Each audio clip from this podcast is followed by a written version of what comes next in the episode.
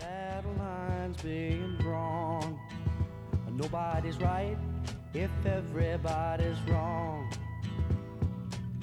Young people speaking their minds are getting so much resistance from behind. Time we stop. Hey, what's that sound? Everybody look what's going down. Welcome to the podcast. This is Greg Kelly here. Um, we mentioned off the bat that once in a while I was going to talk about things that are outside of politics in uh, Quebec or Canada. And we are recording today right after Super Tuesday in the United States. So I'm going to take some time just to go over the results and talk about what happened and what's next. So uh, yeah, let's let's just get started. First and foremost, Super Tuesday. What what was at stake? There were already a few um, states that had done their Democratic uh, primary votes. So keep in mind what's going on right now in the United States uh, is that the Democrats are trying to determine who will be their candidate to run against uh, Donald Trump. Uh, so there have been lots of names in the mix Joe Biden, Bernie Sanders, Elizabeth Warren. Uh, Michael Bloomberg stepped in. Uh, there's a few that have stepped out in the last few days, but nonetheless, that's what's going on right now. So, people that are voting, it's not everyone in the state. This is really people who are members of the Democratic Party who want to participate in choosing their next candidate to run for the White House. Um, so, there's already been some delegates that have been pledged, and off the bat, Bernie Sanders has been doing very well. Um, but there was a big shift last week when Joe Biden bounced back with a very big win in South Carolina. Uh, and that all led up to a big moment on Super Tuesday last night, where states like Texas, California, uh, Tennessee, amongst others, Virginia, there's a whole slew of them were going to vote who they would like to be as their candidate. So it was super interesting and and super fascinating. But what the hell happened? If you are out there listening to this and you're trying to make sense, uh, of course, there's the big headlines that will lead you to believe that it was just Joe Biden who won and there was no victory for Bernie Sanders. But if we look at things, every it's it's a little bit more complex than that. So Biden was a big winner. You can't take that away.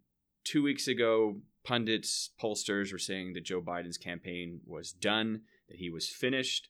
Um, but he was able to show in South Carolina that he still has the support of many black voters and what he likes to call the Obama Biden coalition of Democrats, who tend to be more moderate um, to the center and traditional FDR Democrats. So they believe in social programs, but maybe not going super far. That's how he likes to define them. Um, so he won lots of delegates yesterday. Of the 1,357 were up for stake, he won a he won a good chunk, um, and it's just very interesting to see because he was able. I guess the backroom channels were open to convince some of the candidates, Amy Klobuchar and uh, Pete Buttigieg, to back out of the race and to back him. So he was able to form a coalition also with Beto O'Rourke in Texas, to bring together a very vast coalition of moderate uh, Democrats into his tent. Very much what Hillary Clinton did in 2016. Of course, there are some distinctions between the two, but nonetheless, um, it's obvious that the establishment in the Democratic Party was getting worried that if the vote of moderate Democrats remained divided, Bernie Sanders would win. And for a lot of people, they think Bernie, as much as they might like him personally, his ideas go a little too far for their liking. So there was clearly a reaction to mobilize.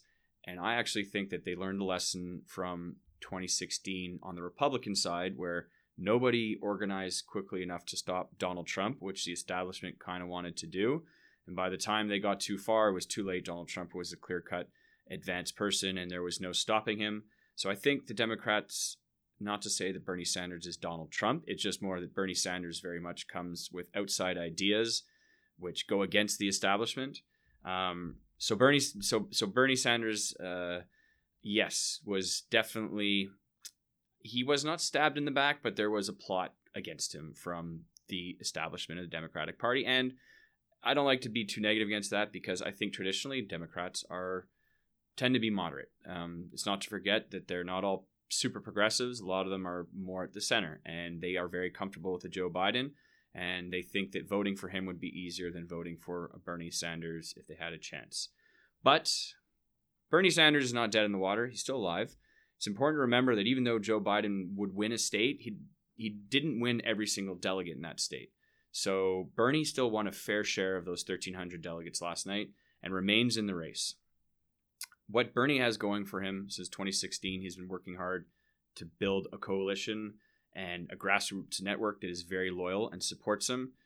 Um, it has been a lot of repetition of his message. His agenda doesn't change. I admire him for that. I think Bernie Sanders has been talking about the same issues since the 1980s.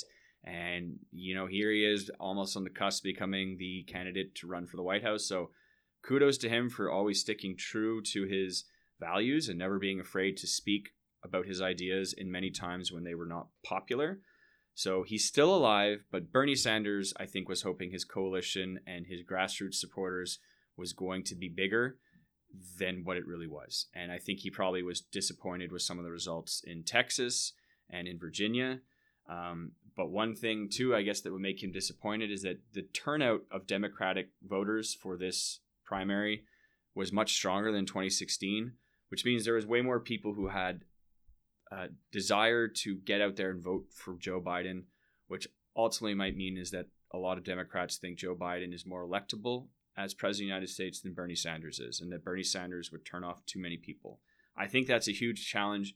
People like Bernie, they like what he says, but they're not too sure that they are willing to go that far and agree with his ideas. So he's alive and there's still more states out there to go win some votes, but he's definitely uh, he's in trouble. Elizabeth Warren won't spend too much time. Um, I've admired watching her campaign, but she's really just kind of rid on the coattails of Bernie. Took a lot of his progressive ideas as her own. Has actually siphoned off a lot of votes from Bernie. It, in the end, it wouldn't have made a huge difference, I don't think, last night in too many of the states because the turnout, like I said, was very high and very strong and very much for Joe Biden. Um, but to lose in your own home state must have hurt, and I'm sure she felt that in her bones when she lost the state of Massachusetts, where she has her base. Um, but who I still think she has a role to play in this upcoming presidential campaign. I'm not too sure Joe Biden would take her as a VP candidate, but if he were ever to win, uh, she would definitely probably be somebody that he would consider for a cabinet posting. So it's not the last we've heard of Elizabeth Warren, but at 70, I don't think she'll take another kick at the can of running for president. But who knows? Because everyone in this race right now is a million years old. So we'll see. Um, and finally, Bloomberg. Uh, Mike Bloomberg. I'm Mike Bloomberg. His great campaign, advertising campaign in the United States, $500 million he dumped into. This is the first time he ran. He didn't try to win in Iowa. He didn't try to win in New Hampshire. He did not try to win in South Carolina, I don't believe, but nonetheless, Mike Bloomberg finally entered into the race on Tuesday. He did get a good amount of support in some states where he put a lot of money into. So obviously his advertising campaign, which was not just TV and radio, but he had a huge digital strategy, did work to a certain extent. But I guess he thought that he would emerge as the Joe Biden and as the consensus moderate candidate, which did not happen. Um, but he's going to stick around. He's supporting Biden. And so last night, interesting results that he was able to get those percentages but he's done. But he has a huge role left to play, and we'll talk about that in uh, a little bit. So, what's next? Um, like I said, there's still a lot going on in terms of delegates who need to be named. It's not over.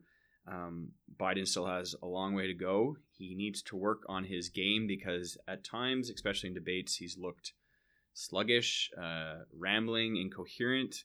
So we definitely will need to tighten up his game. Um, and but he is clearly on the path to victory right now. It would be very hard in my mind. He has that sort of Hillary Clinton coalition, Barack Obama coalition going on right now with moderates that will probably be enough to put him over the top, um, and some significant support from congressmen, senators, uh, ex congressmen and senators that he'll get it done.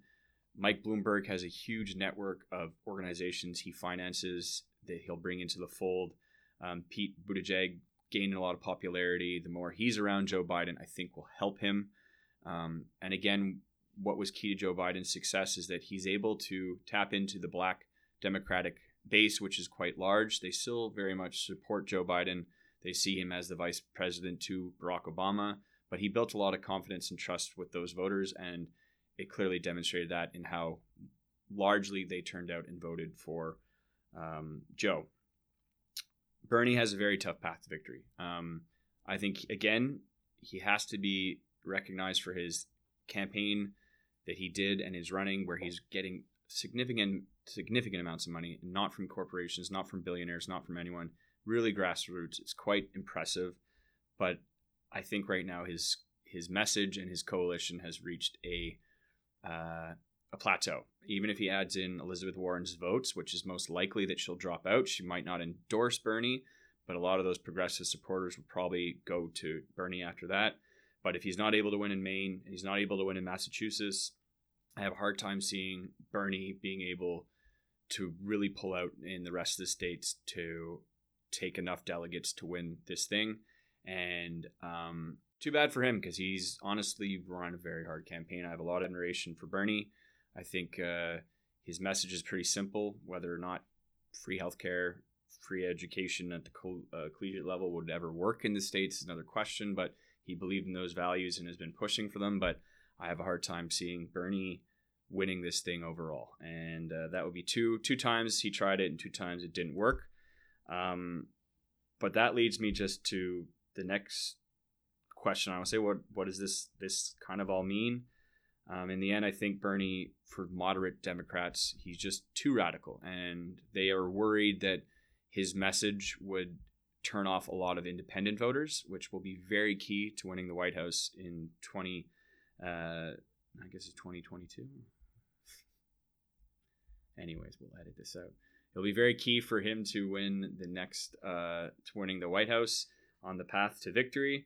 Um, but I'm not too sure. I feel like that line that they were repeating about Joe Biden, that he's the establishment candidate and kind of embracing it, is just fodder for Trump. That this is the return of the swamp. It's the return of, you know, governments that don't work and people who work against you. So I could see Trump's probably chomping at the bit to say, you know, um, this is great. I'll be able to attack him, no problem. But like I mentioned, voter turnout for Democrats is very high. Very encouraging message for them is that people are super engaged, and they clearly Democrats want to beat Donald Trump. So I think you can take that away that Joe Biden got votes out, um, which will be extremely in- imperative for them to retaking the White House. Is that black voters come out and vote, um, and then of course those moderate Democrats come out and vote, and they're able to have some messaging that works for, of course, the independents. But where I think a huge thing and a huge change that happened today, this morning on the Wednesday, was Bloomberg endorsing Joe Biden. One thing that I really admired in Bloomberg is that his his public relations strategy worked. It was phenomenal. And he has endless money to invest in Joe Biden to take over his digital strategy. And I think that could really help Joe if he's able to put together a very concrete, tight message and agenda for voters that they can get that message out in a way that rivals Donald Trump's capacity to tweet every morning and get his message out and dominate the news. Bloomberg has the ability to really help Joe rival that, and this that will be so important uh, in the upcoming year and and months and weeks ahead of us. So that is something not to be underestimated. That if there's one thing Bloomberg might have, I don't know if it was a waste of 500 million dollars because he clearly demonstrated how dangerous he can be in the advertising world and marketing in the end of the day politics especially in the united states is a huge huge part. Um, but in the end democrats will need to get together and biden will not be able to win the white house without making sure the progressives on bernie's side vote for him too.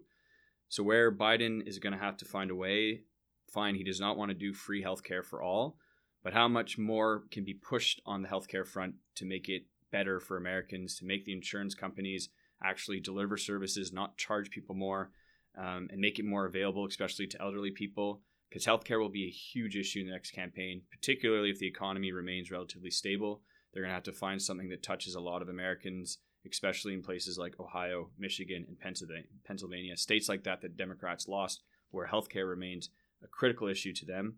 um, and also on college tuition. I mean, just an unbelievable how much Americans pay um, for tuition and the debts they incur after that. It's devastating to them. It's some people go, I'll just live in debt, you know, college debt for the rest of their lives, and it makes no sense. So I think there's a message there that Joe will have to find a way to work with Bernie to get that student vote interested and engaged in coming out. And of course, climate change. Bloomberg was really big on that. Bernie, of course, no questions about it. But again, he's going to have to deliver on a very ambitious plan, I think, to bring a lot of those progressive Democrats into the fold to make a coalition of those two work. Um, and they're going to have to look at what Clinton did wrong last time. And I felt her message last time around was just all over the place. I didn't understand what her agenda was about. Her agenda was about everything.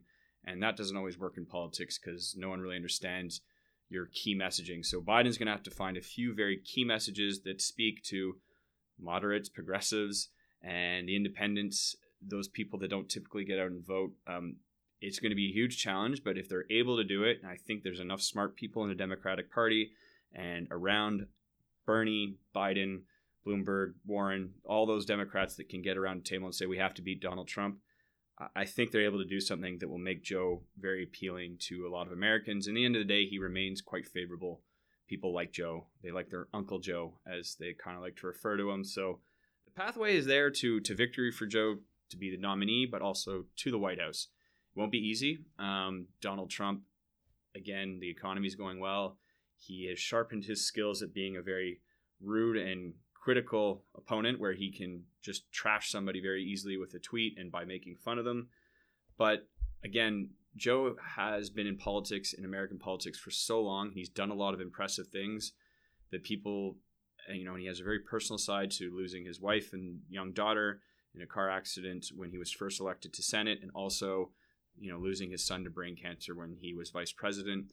Those are things that really connect to people and they americans felt those things when joe biden experienced that americans experienced that. So they see a very personal side to him. So we'll have to see what happens. That's my monologue on super tuesday. It was a lot of fun watching. Uh, americans really cover their politics. It's it's like watching a football game. The instant analysis the graphics the screens um, but there's so much data and it'll be really interesting to see all the experts over the next couple of weeks really go over it and see what does this mean going towards the race for the White House. Um, but yeah, uh, I, enjoyed it. So again, if you guys have any comments, questions, just you know, click below and let me know. But uh, I think I'm going to come back to this topic because it's a uh, huge, even though it doesn't affect Canada and Quebec right at this second. There's no doubt that the White House and American politics have a huge influence on our culture and society. So uh, topic I'm going to come back to. So thanks for listening, guys, and see you next time.